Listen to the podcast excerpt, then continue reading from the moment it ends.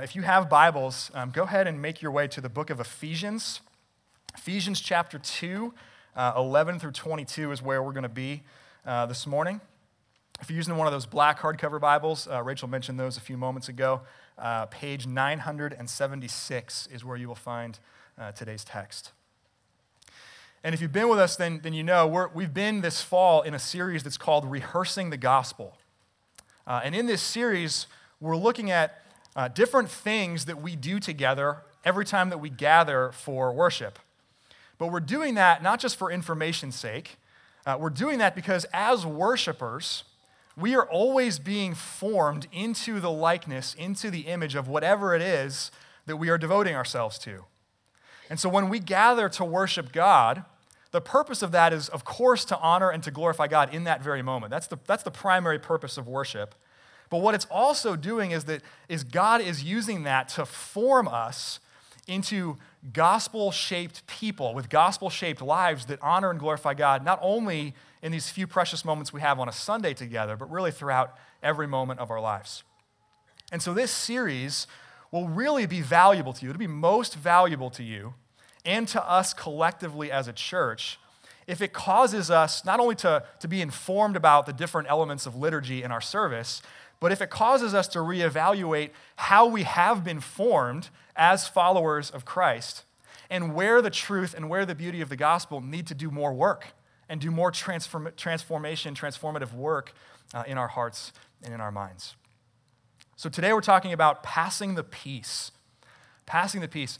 Um, passing the peace is really, in my opinion, uh, an undervalued and underutilized part of what we do every week when we gather together. And maybe this is true for you. For, for how many of you uh, was Liberty Church the first place that you ever did something called passing the peace? Not too many. Okay. I thought there might have been more. Uh, it was for me. If I asked that question to myself, I would have put my hand up. Before uh, planting Liberty Church, I had never been part of a church family, uh, church community that did passing the peace. Uh, the churches that I was part of always had a greeting time uh, the greeting time would last probably 20 to 30 seconds. There would almost always be um, a musical kind of interlude playing behind that. And maybe you can relate to this. It always felt oddly similar to walking down the hallway in my high school.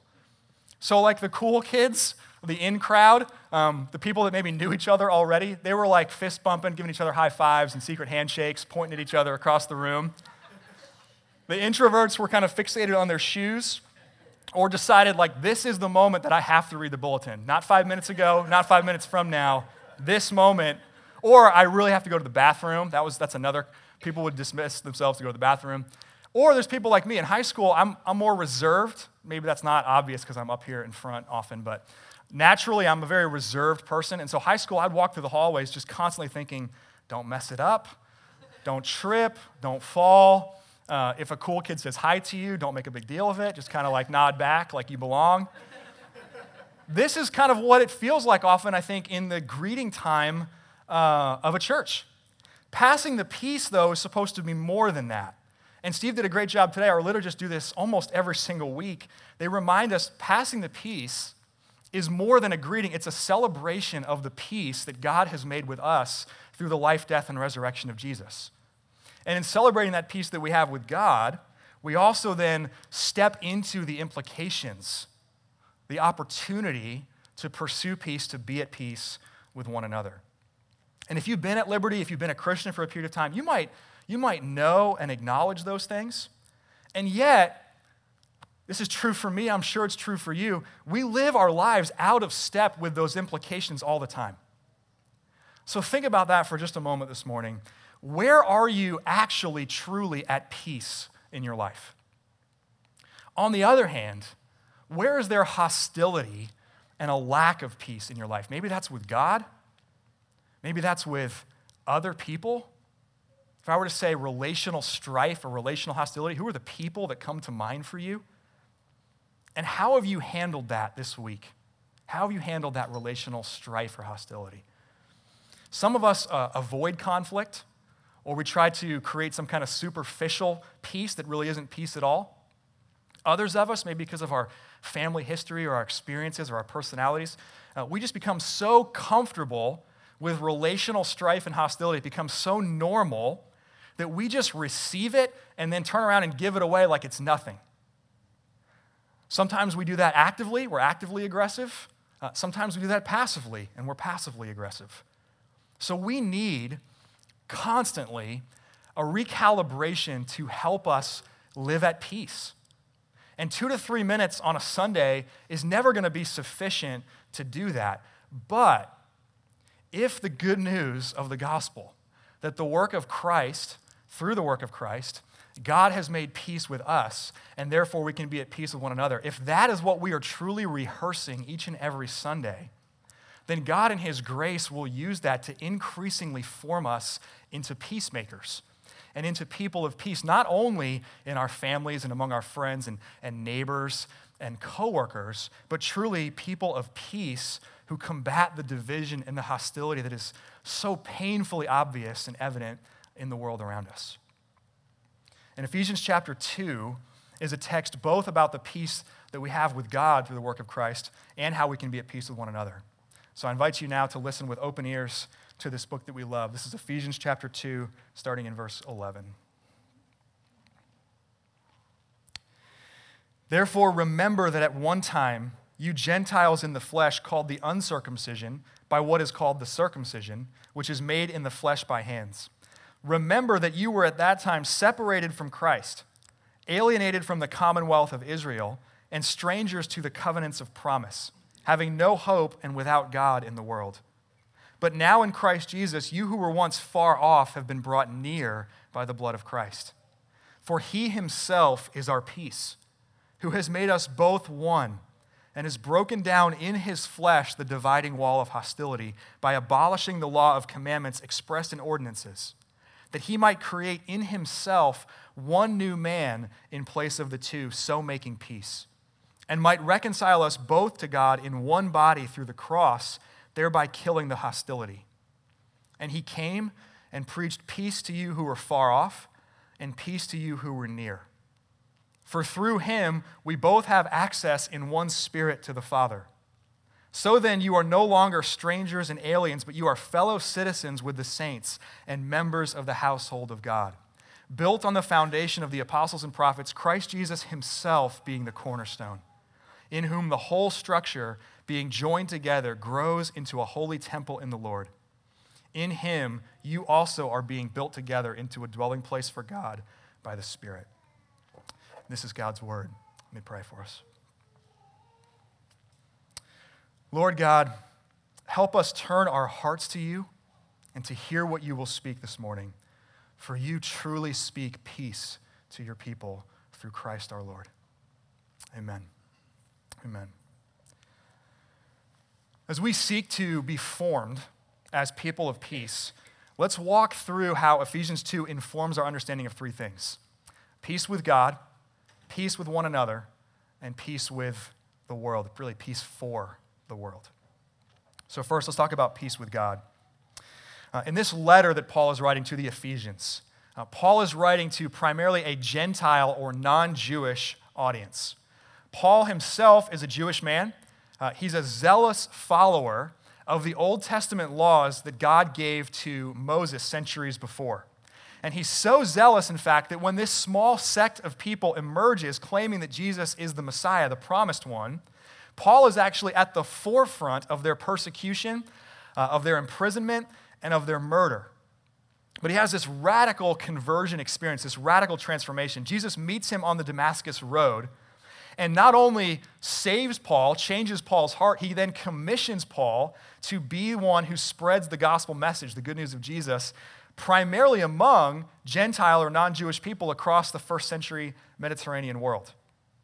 So, Paul is going to talk about both Gentiles and Jews, as you heard in this passage. And the Gentiles are those he calls far off. The Jews he calls those who are near. What does he mean when he says that? Well, the Gentiles were far off in, in many different respects. Five things, actually, that verse 12 says about their condition. They're separated from Christ, they're alienated from the commonwealth of Israel. In other words, uh, they are not among the chosen people of God.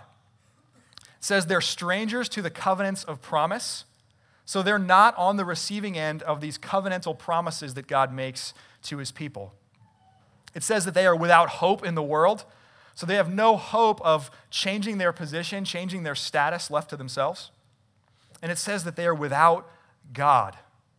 Not meaning that they are without religion or without lowercase g gods, because between Roman and Greek influences in Ephesus, they would have plenty of deities to choose from. What Paul is saying there is that they are without the one true God. The Jews, on the other hand, are those who are near. And what that means is that when God called Abraham, if you were with us this summer, we looked at the life of Abraham and studied this exact passage. In Genesis chapter 12, God calls Abraham and he says uh, that Abraham's family, the Israelites or the Jewish people, they are given this special privilege and this place as the chosen people of God. And so, unlike the Gentiles, they are God's people. They aren't strangers to the promises, they are the recipients of the promises. And they're not without God in the world, they have access to the one true God. So, they are near. They are near. But this is always true of the gospel, and it was especially true here. The playing field gets leveled so quickly. Because it's not just those who are far off who need peace with God, it's also those who are near. And Paul knows this better than anyone. Because not only is he a Jew, he's a Pharisee. He's that zealous keeper of God's laws. If anyone was near enough to God, it was Paul. And yet, something had gone terribly wrong for Paul and all of the Israelite people. They had so presumed upon their position as the chosen people of God. They had become so calloused to God Himself that they missed the appearance of God in the flesh. They rejected Jesus as the promised Messiah. So, whether far off or near, both Gentiles and Jews are not at peace with God. And here's what we see from Ephesians 2. However wide the gap is between far from God and near from God, the gap between near from God and peace with God is infinitely wider. So, for the Jew, for the Gentile, the only way to peace with God is through the reconciliation that is secured by the life and the death and the resurrection of Jesus Christ. The, the gospel, the good news of the gospel, is a great leveler. There are, and I'm sure if we surveyed you in this room, we would hear probably all of them. There are thousands of specific ways to be separated and alienated from God. Gentiles were those separated, generally speaking, by their paganism, their overt rejection of God. They didn't want anything to do with the one true God, they wanted other gods instead. Jews were those separated by their presumption. They presumed upon their position that they had with God. So they might be God's chosen people, but they don't really love and honor God. They just want to enjoy the benefits of being God's people. So it's still a rejection of God, it just might not look like it. And this isn't just a, an essential clarification for Jews and Gentiles in the first century. We need this clarification today, and we need it over and over again all the time. Because somehow uh, a lot of people in our day and age and in our culture, both inside the church and outside the church, have this idea that Christianity is all about being a good person. And it's just not. It's not that. That is moralism. And it's the exact opposite, actually, of what Paul is explaining in Ephesians 2. That approach to be good enough, to be moral enough, to keep God's laws enough, that's been abolished as the way to experience peace with God. And until you and I together understand that, until we really come to grips with just how significant and necessary the work of Jesus was to secure peace with God, we won't live at peace with one another.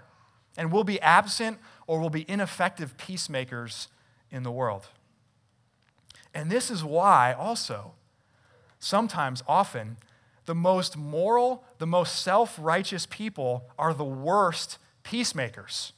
If you've ever been part of a church and you've gone like, why is there so much division here? It's because when we adopt moralism as Christianity falsely, this is the only possible outcome. Because in that moment, we've either completely forgotten or we've never come to realize at all our own hostility and our own rejection of God. Moral, self righteous people have forgotten that in trying to keep the rules, in trying to earn God's favor, they are actually declaring war with God. They're saying, I don't need you. I don't need your grace. I don't need your salvation, at least not really. I can do most of this myself, and maybe you just give me a boost the rest of the way. It's a declaration of war with God. People who outright reject God, they understand peace with God much more intuitively. And maybe that's some, the story of some of you in the room. They understand it more intuitively because it's so obvious that they either aren't at peace with God or they weren't at peace with God until they trusted in the work of Christ.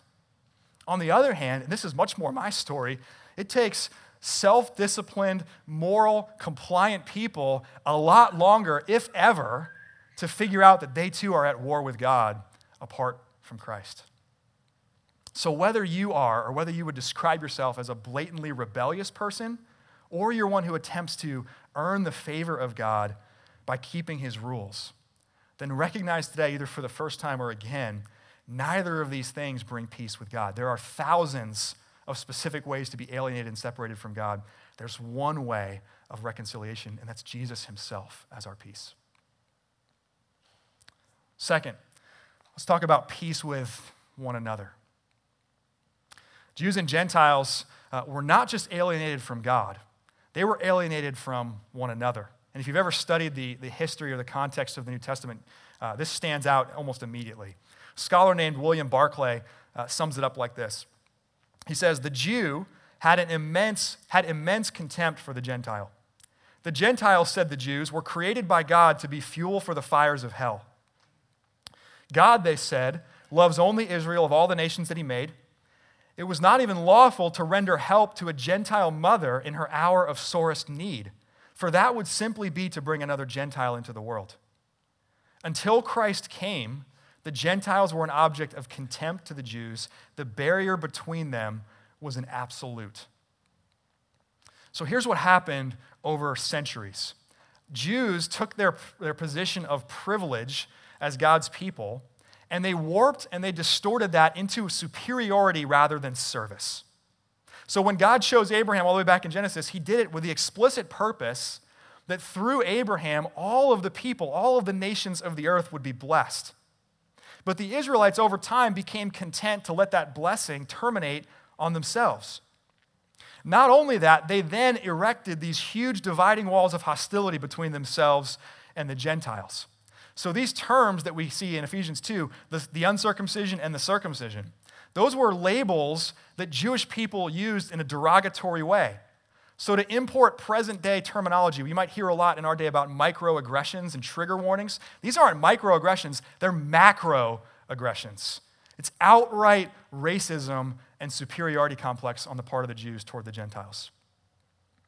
And so, Jesus had a massive amount of transformative work to do in order to bring peace. And that work entailed both destruction and construction, destruction and construction. The destruction was, Jesus, as Paul says here, abolishing the law as the basis of peace with God and leveling the playing field. The construction is a new temple, as Paul says, with the apostles and prophets as the foundation and Jesus himself as the cornerstone. So, through faith in the work of Jesus, every member of this new people is being built together as a dwelling place for God.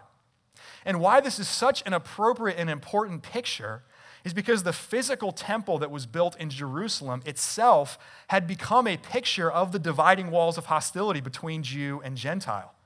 There were these courts, the inner courts where Jewish men could worship, and then Jewish women could worship in a court outside that. And then outside of that, separated by a one and a half meter thick wall of stone, was a, another court where the Gentiles could worship. So there was literally a one and a half meter thick dividing wall of hostility between the Jew and the Gentile. But because Jesus brings peace both to those who are far off and to those who are near, and because he gives his own spirit to those he has reconciled, there's no more barrier. Those dividing walls of hostility have been broken down. And the presence of God is no longer housed in a structure in Jerusalem with these dividing walls between groups of people. The presence of God is now in the people themselves, in the hearts of this one new humanity that has been created by Jesus. And friends, this is the church. Trace this out from what Jesus did. This is the church, a people with a shared identity as citizens of the household of God, a people with a shared access to God by God's own Spirit. a people with shared peace through Jesus.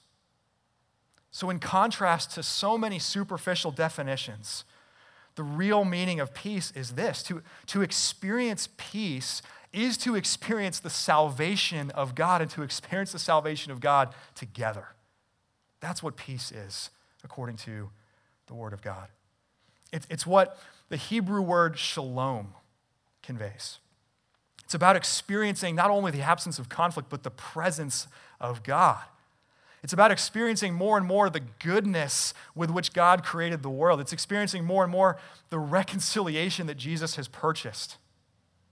And no place on earth should embody this more or better than the local church. These local expressions of the body of Christ, these outposts of the kingdom of God. The church is meant to be a place in which we experience peace with one another as we embody this peace that God has made with us. And everybody loves that idea in theory. Like, who wouldn't say yes and amen to the church embodying the peace of God as we live out our relationships with one another? We love that idea in theory. In practice, we're not very good at it.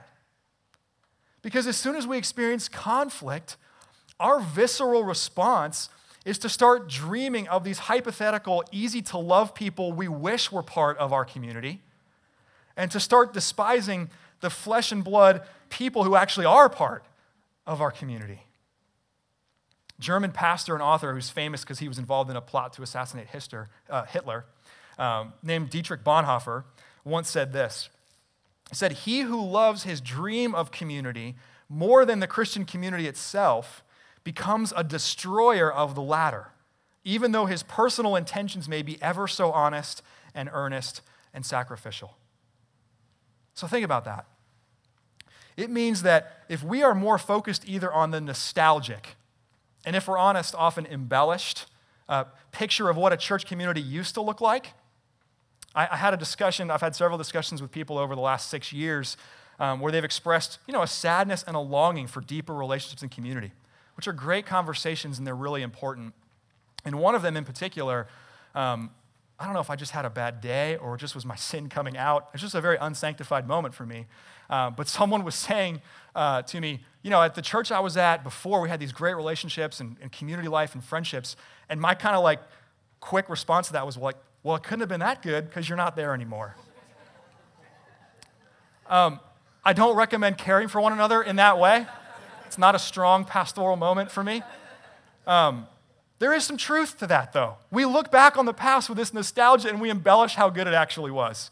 If we're focused on that, or if we're looking forward to what we hope community looks like in the future, and if in doing those things, uh, we, that outweighs a present love for the real, uh, glorious, yet incredibly flawed people with which we actually are doing life with and we're actually in community with, then we will be hurting Christian community. That's what Bonhoeffer said. Even though our intentions are good, we will be hurting Christian community rather than actually making peace and building healthy Christian community. So, as a church, uh, both here at Liberty and, and collectively as the people of God in this day, we need a renewed vision of what the church really is. If the church is, as Paul is saying here, this new humanity who fundamentally now have peace with God and therefore can have peace with one another, then the church is the place to pursue this and to experience and to embody that peace. And there is, on the practical level, and I know many of you have experienced this and stepped into this in different ways, there is a real difference between peacekeeping and peacemaking. So, keeping peace is just a fancy way to say avoidance, right? Everybody do good, you're doing good over there, you're doing good over there. Great. And if you're like me, if there's simultaneous conflict on like 80 fronts at the same time, or one of them is just super overwhelming, it's easy, it's tempting to settle for peacekeeping rather than peacemaking. But let's learn this. Would you learn this with me this morning? Ephesians 2 should definitively convince us that peacekeeping cannot accomplish anything of real value. Avoidance never brings peace. And Jesus was not a peacekeeper, he was a peacemaker, which meant bringing a battering ram to the dividing walls of hostility, which meant enduring the suffering and shame of the cross. It's the opposite of avoidance. And it's that kind of immersion into the darkness, into conflict, that's required to actually make peace with one another. It's this actually, this very peace that we're rehearsing with each, each week when we celebrate passing the peace together. Uh, that's meant to form us as those who rejoice in the peace God has made with us and to pursue peace with one another. Is it awkward sometimes? It's absolutely awkward sometimes. I know that, that standing around for two to three minutes for you is like the, the last thing in the world you would ever want to do. But aren't there always awkward moments when you're trying to cultivate real relationships with people? Or when you're at odds with someone and trying to reconcile with someone? Especially in those situations, just being in the room with another person or sitting near them or being asked to extend a hand or a hug. That's not just creating awkwardness, that's actually putting a spotlight on the awkwardness that's already there. If we're not willing to step into that awkwardness for those two to three minutes on a Sunday, what, is that, what does that say about what's been formed in us? What does that say about what's being formed in us? Because if we can't do that, we're really going to struggle to embody the peace of God with one another that has been purchased by Jesus. Right? Real relationships are awkward, they're uncomfortable. There's these tense moments in them. You wish you had an eject button or a Staples easy button or just any kind of button, really, that made you get to get out of that situation right away. But if you hit eject enough times, you end up passing on life itself. You end up passing on people. And you become formed into a person that only does relationships when relationships feel good and when you're excited about them and when they're easy. And deep down, I don't think many of us actually want that. We might want that, you know, now in this moment. Deep down, I don't think we actually want relationships like that. If you want relationships like that, you don't need Jesus for that. You don't need the peace of God for that. You can do that all by yourself. It's easy to find people that are just like you, that you get along with, to cast them aside when they're no longer that way. Just don't be surprised when it happens to you on the other side of that. So I invite you this morning, just for a moment, before we move to our last point, just take a second and look around the room this morning. Just take a second, look to your right, left. I know it's harder to like turn your neck far enough to look backward and forward, but these aren't the people that you hand selected to be your best friends. They're not. And, and maybe you wouldn't even hang out with any of these people if it weren't for being part of Liberty Church together. That might be true for you. You know what? Praise God because it's something so much better. It's something so much better. You are people that share a common identity with as sons and daughters of the living God. You, you are a new humanity together, created by the death and resurrection of Jesus Christ. So we can be, and may we be, people of peace within the church, making peace with one another because Jesus is our peace. Third, and finally, peace for the world. Peace for the world. Uh, you can turn on the news and in about half a second realize how divided our world is today. Racially, politically, economically, erected all around us, erected by us, if we're honest, are all kinds of dividing walls of hostility. And we perhaps each have our own individual visions for what the world should look like and how we should handle those political and social issues. But we actually evaluate our lives, we are miserably inconsistent and we're ill equipped and we're incapable of achieving peace even in our own lives. Even in the tiny subsphere of people and circumstances, you and I actually have some influence and control over. And yet, it's easy to then start to think ourselves qualified to be like peacemakers for the world. This is one more reason that you and I need to be formed in the truth that we rehearse at passing the peace each week. Because when we do that, when we rehearse that, it locates us, first and foremost, as those who ourselves were enemies of God and needed peace purchased for us. It reminds us that even when that peace has been purchased for us, that God has secured that, we still are those who create strife and hostility and alienation with other image bearers of God all the time. So the minute that the problem exists solely out there, and not simultaneously in here, that our, our crusade, our pursuit for peace will actually be just creating more hostility. Don't forget the example of the Pharisees. Self righteous morality does not create peace, it crucifies the Prince of Peace. That's where that leads. That's a trajectory of self righteous morality. We are, and we're looking at this throughout the series, we are always being formed. We're always being formed. And if that's not into the gospel of peace, it will be into something else. Subtle as they might seem, blatant as they might seem at times, there are formations happening in our cultural moment that are antithetical to the biblical definition of being at peace with one another. In some cases, that is this superficial peace and avoidance. There are these growing lists of things that we're allowed to talk about, not allowed to talk about. Um, they're generally speaking, by societal standards, this blanket permission given that whenever you feel offended, uh, whenever you feel unsafe, and the definition of that word has just been blown so far open, then that means you can pass. You can pass on having to, to do relationships or to do conflict with people. Well intentioned as that might be, it does not go near deep enough. And it actually only serves to isolate and to erect more walls of hostility between people. In other cases, what we see around us today is overt hostility, a complete lack of empathy and compassion. There's a, a resorting to, to mockery or berating or not actually listening to people. And a decade ago, a decade ago, even a couple years ago, I might have said that generally speaking, like the liberal solution was avoidance and the conservative solution was attacking. But today it seems like whether you're liberal or conservative, you go back and forth between passive and aggressive and attacking and avoiding all the time. Maybe, just maybe, we will reach the end of ourselves and realize that none of those things are capable of bringing peace.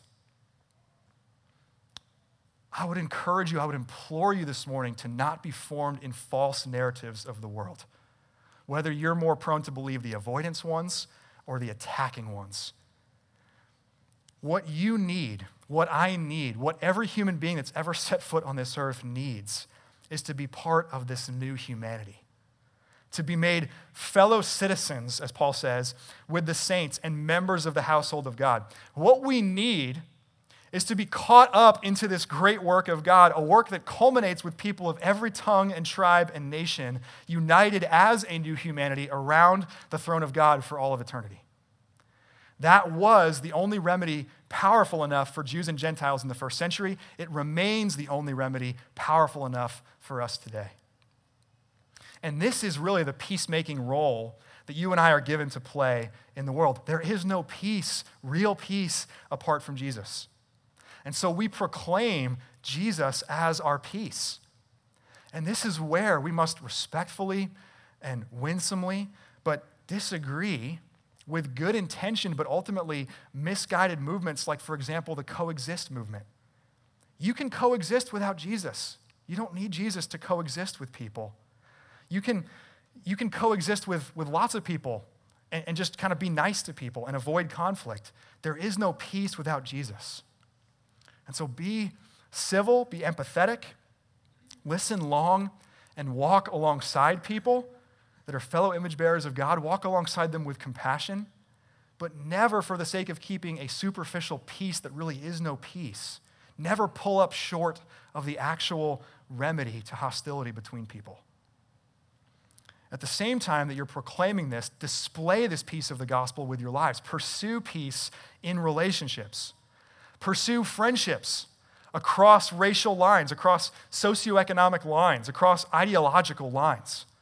There are really high and really thick walls of hostility between people in our world. And as those who are at peace with God because of Jesus, we are, we are the ones that have the only sufficient and genuine foundation for peace in the world. And so, who but us is going to tell that? Who but us is going to display that? for the good of others, for the life and the peace of the world. Become the kind of peacemaker that our world so desperately needs in this moment. In closing, let me call you to two things. First, recognize again, or maybe for the first time, what has been accomplished by Jesus, that you were an enemy of God until the blood of Jesus purchased peace for you. And if you've never done this, respond to God's offer of peace by trusting in that finished work of Jesus. If you have any desire to experience real peace, real peace in your life and in your relationships and interactions with others, this is where it resides. Look to the life, death, and resurrection of Jesus to secure your peace with God and with one another. And second, celebrate peace where you actually experience it. It's, it's, and maybe this is the case even for you right now, it's often easier to see where we don't have peace, where peace is missing, where peace is absent. And that's important to see that. Gives us, gives us a picture of what we need to work toward. But don't miss the great work that God has already accomplished. Any examples of real and deep peace in your life are there because the Spirit of God has done a deep and transformative work in you and in other people.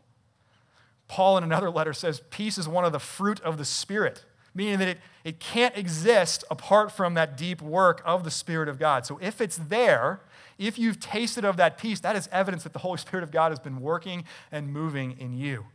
So honor that and rejoice in that. See what God has accomplished and let that fuel your continued pursuit of peace.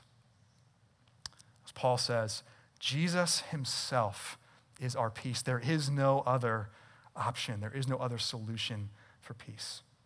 So may we look to Jesus as our peace. And may we be people who embody and pursue Jesus' peace with one another and for the sake and good of our world. Amen. Let me pray for us.